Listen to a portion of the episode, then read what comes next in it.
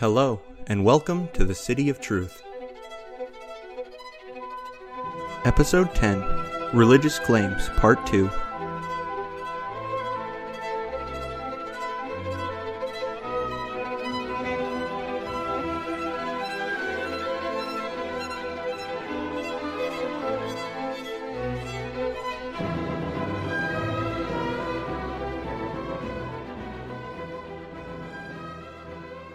Original plan for this episode was to discuss in depth what I saw as the strengths and failings of the various world religion candidates that we had covered in the previous episode. I've decided not to do that. This isn't because I don't have quite a bit to say on the topic. I do, and I may end up covering those topics in the future one day, if I decide to keep going with this podcast after we get to my big idea. Yet there's no need to take a negative approach here. I do think that there are serious philosophical concerns worth addressing in some religions. The topic is interesting and deep. To cover it properly would take a lot of time and wouldn't move us toward my big idea. Rather, we can take the positive criteria proposed in the prior episode and move on from there. If you recall, we discussed what would qualify as grounds for a legitimate religious claim. It would have to comply with what we've learned through our process of reasoning, and any valid religious claim would have to be supported by indications that it was, in fact, divine we discussed the two most easily recognizable divine proofs that could be offered miracles and prophecies. That's where our focus will be for a few episodes. To massively oversimplify and avoid the process of intentionally offending in detail a few billion people, I'll just come right out and say it. I don't think there is anything resembling valid, miraculous, or prophetic claims in either Hinduism or Islam. At another time, we could consider their philosophical issues, but for now I will simply make this assertion. I have never seen a convincing account of a miracle from either of these religions. They generally don't even emphasize these things. Let's look at that with a bit more depth. 10.1 Islam Let's consider Islam briefly. Doctrinally, Islam claims to be a revelation handed down by God into human history. That's what we're looking for. What about divine evidence? The most well attested miracles of Muhammad's life, for instance, are the night journey and the supposed splitting of the moon. Yet the night journey, if it happened, is generally thought to have taken place in spirit, so that only Muhammad can attest to it, as even his own wife claimed. And there is, quite obviously, no physical evidence for the splitting of the moon, which is likewise even debated as a claim. Other than that, there are only offhand folk stories gathered together one or two centuries later claiming this or that thing. Muhammad thought the Quran was his greatest miracle, while early followers pointed to his conquests. Neither are proper miracles. They don't show anything exclusive to the divinity. This is regardless of whether or not the claims are true. You could easily be a Muslim who says that yes, Muhammad had a night journey, the Quran is inspired, Muslim expansion was part of the divine plan, and so on, while also agreeing that none of these things meets the definition of a strict miracle. And Muslims don't believe anyone but a prophet can perform public miracles anyway. Given that Muhammad was their last prophet, there is little emphasis on miracles. The same holds true for prophecy. There are some prophetic claims about the future end times, but as the end of the world hasn't happened, that isn't evidence either way. 10.2 Hinduism Likewise for Hinduism.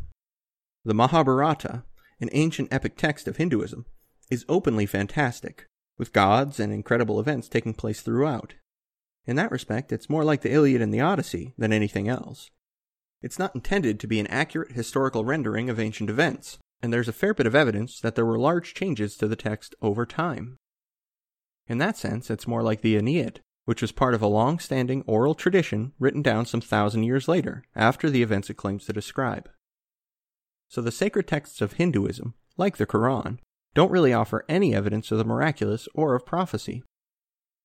As for ongoing traditions, there are the occasional claims of statues emitting milk, or a specific guru who claims that he can levitate, but refuses to show most people. But again, nothing in the way of independent sources giving an eyewitness testimony of some miracle. In fact, a fair claim could be made that Hinduism is simply a folk religion taken to its absolute logical extreme by a high civilization. like the religion Shintoism in Japan, and one that happened to develop in a monotheistic direction. Hinduism does not much emphasize prophecy either. There are predictions about the future of the age, but like all distant future claims, they shouldn't have happened yet. And most of them are vague, with references to the general character of mankind at that time. Reductions in age, stature, and moral character, that sort of thing. So if Islam and Hinduism don't offer prophecy and they don't offer miracles, they don't offer much for an unbiased party to validate their claims to a divine origin against the claims of other religions. That's not a statement about whether they're true or false. It's a statement about the nature of the evidence they provide.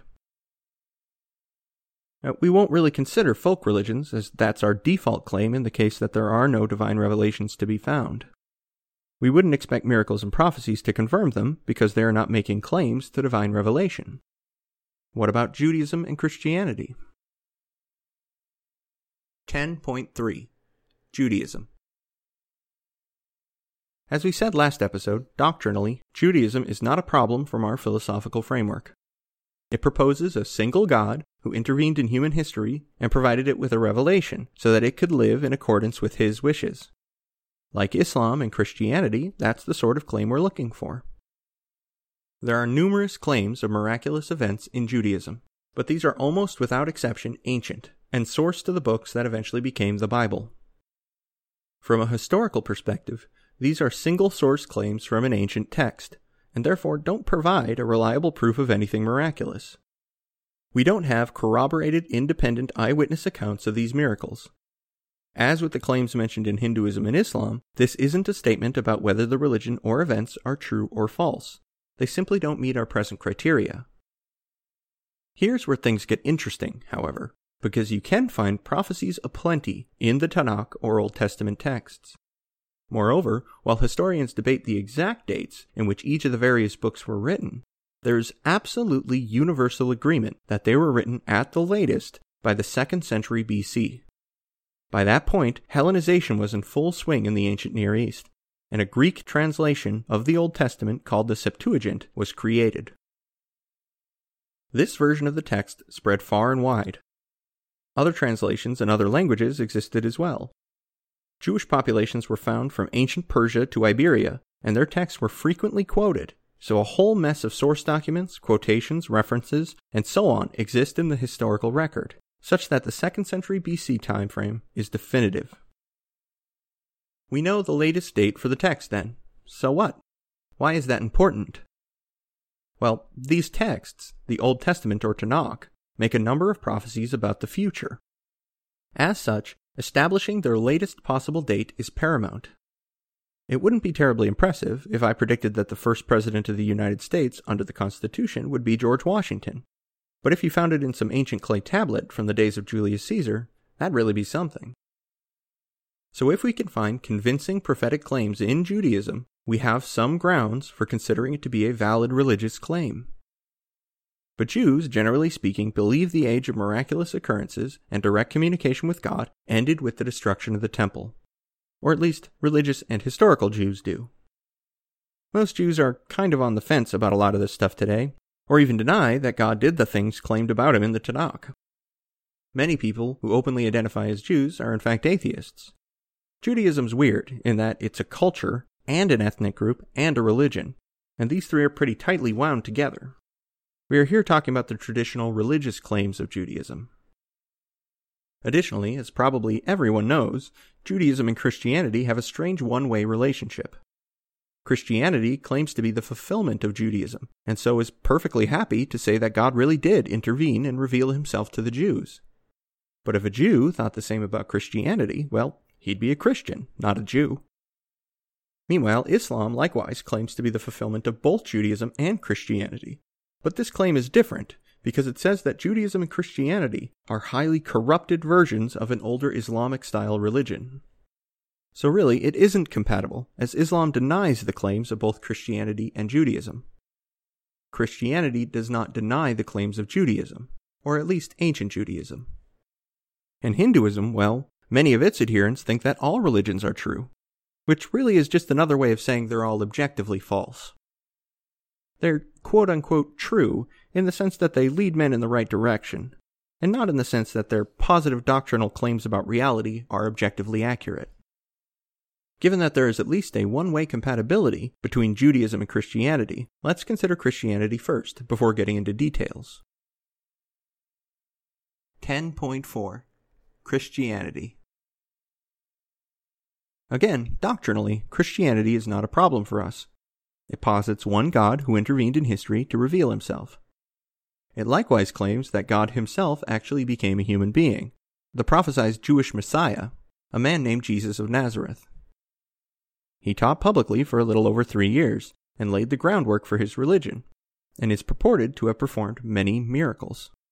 Likewise, he was crucified and is claimed to have come back from the dead of his own accord. He and his disciples also offered prophecies and performed other miracles. In fact, to this day, there are numerous groups and individuals claiming to be the followers of Jesus Christ who also claim to perform miracles. There is a definitive distinction to be made between the Christian texts, or New Testament, and the older Jewish texts, which Christians call the Old Testament. Though it does offer prophecies, the Old Testament doesn't offer anything in the way of corroborating independent eyewitness accounts of supposedly divine events. The New Testament does. The four Gospels are four contemporaneous accounts written by Jesus' disciples who witnessed these events. That makes them different from all the other texts we've considered so far. They may not be fully independent, as these people did know each other and discussed these matters publicly, but these really are separate first hand testimonies of these alleged events. In addition to the Gospels, there is one account of the lives of some of Jesus' disciples after his claimed resurrection 21 letters written between various followers of Christianity in the first few decades, and one book of prophecies about future events. Let's consider first the integrity of the texts. For the Old Testament, given their age and the paucity of evidence, there is no way to verify their integrity before the 2nd century BC with modern scientific techniques. Some claims can be made for some sections being older, perhaps even much older, but verifying the accuracy of the existing accounts beyond the 2nd century BC with our current sources is basically impossible. And given that the books talk about figures like Abraham, Moses, and David, all of whom lived way, way earlier than the 2nd century BC, there's little in the way of external research that can be done to verify those claims. Devout Christians and Jews believe them to be historically accurate, but this is on the basis of believing that they are divinely revealed, and not on independent historical research. To be fair, some of their claims have been verified, even claims that were once vehemently denied by the scientific community. For instance, King David was once believed to be entirely mythical, but later archaeological evidence provided strong evidence that he really did exist. But that evidence doesn't verify the accuracy of the text, it only verifies that some of the text is at least broadly based on some historical events. That's not much more validity than that offered by, say, the Iliad and the Odyssey, which again is not a statement about whether it's true or false. The integrity of the New Testament text is basically beyond doubt. Second generation copies have been found. Accuracy between the early versions of the text found in different parts of the world is somewhere like 96 to 99 percent, and there is ample evidence to suggest that these accounts are at least near contemporaneous. There are quotes found in numerous other texts for comparison, for instance, and versions found all over the ancient Roman world.